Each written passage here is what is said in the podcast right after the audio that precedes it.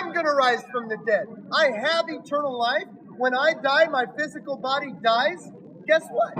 I am promised a resurrection just as Christ was promised resurrection. Now, he's the Son of God. I'm an adopted child of God. There's a difference there. I'm not divine by nature. I've been given a divine nature as adopted into the family of God. But I am promised a future resurrection to eternal life. But that doesn't take away from the pain of me being tortured if I was tortured to death if I was martyred, if I was killed, if I was hurt in a car accident and lived the next 20 years of my life as a vegetable with someone else wiping my tail in and feeding me, there's serious pain there. But guess what? I have a greater hope, a living hope. I'm going to live forever. It's not an I hope so, it's an I know so. And because of that, I'm able to face death, face persecution, face hardship, with a greater spiritual, psychological strength, I believe, than those who don't know God and don't have God and don't have eternal life. In a similar way, Christ, he hated the cross. He despised the shame. They hung him up there naked, butt naked in his birthday suit to mock him and ridicule him. He wasn't there with a smile on his face. He hated it. But like chemo, for a greater good, for the joy that was set before him, he endured the cross, despising its shame, and rose from the dead. And he's seated at the right hand of God, and he offers that kind of living hope and that kind of life to anyone that follows him.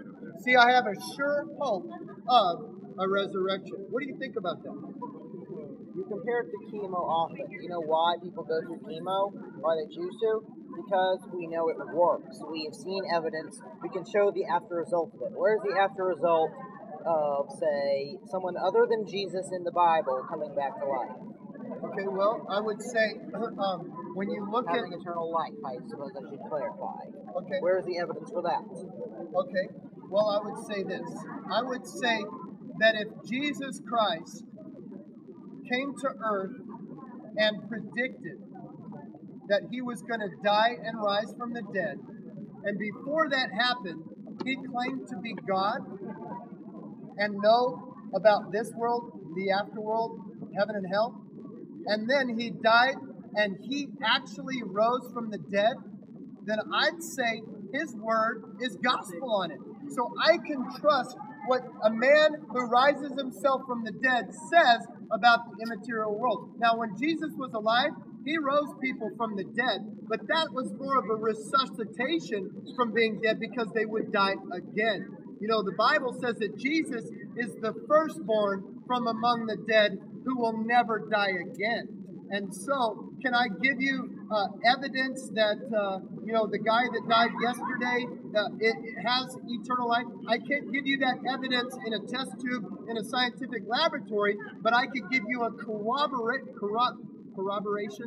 I could give you a corroboration, a corroboration of evidence historically, archaeologically, and even with Jesus Christ, my personal experience of Him, 2,000 years of Christians who have had the same encounter with Him, validating His person and His teachings. And so it's a collect. So I trust Him. So like if you were, if you and I, uh, what's your major?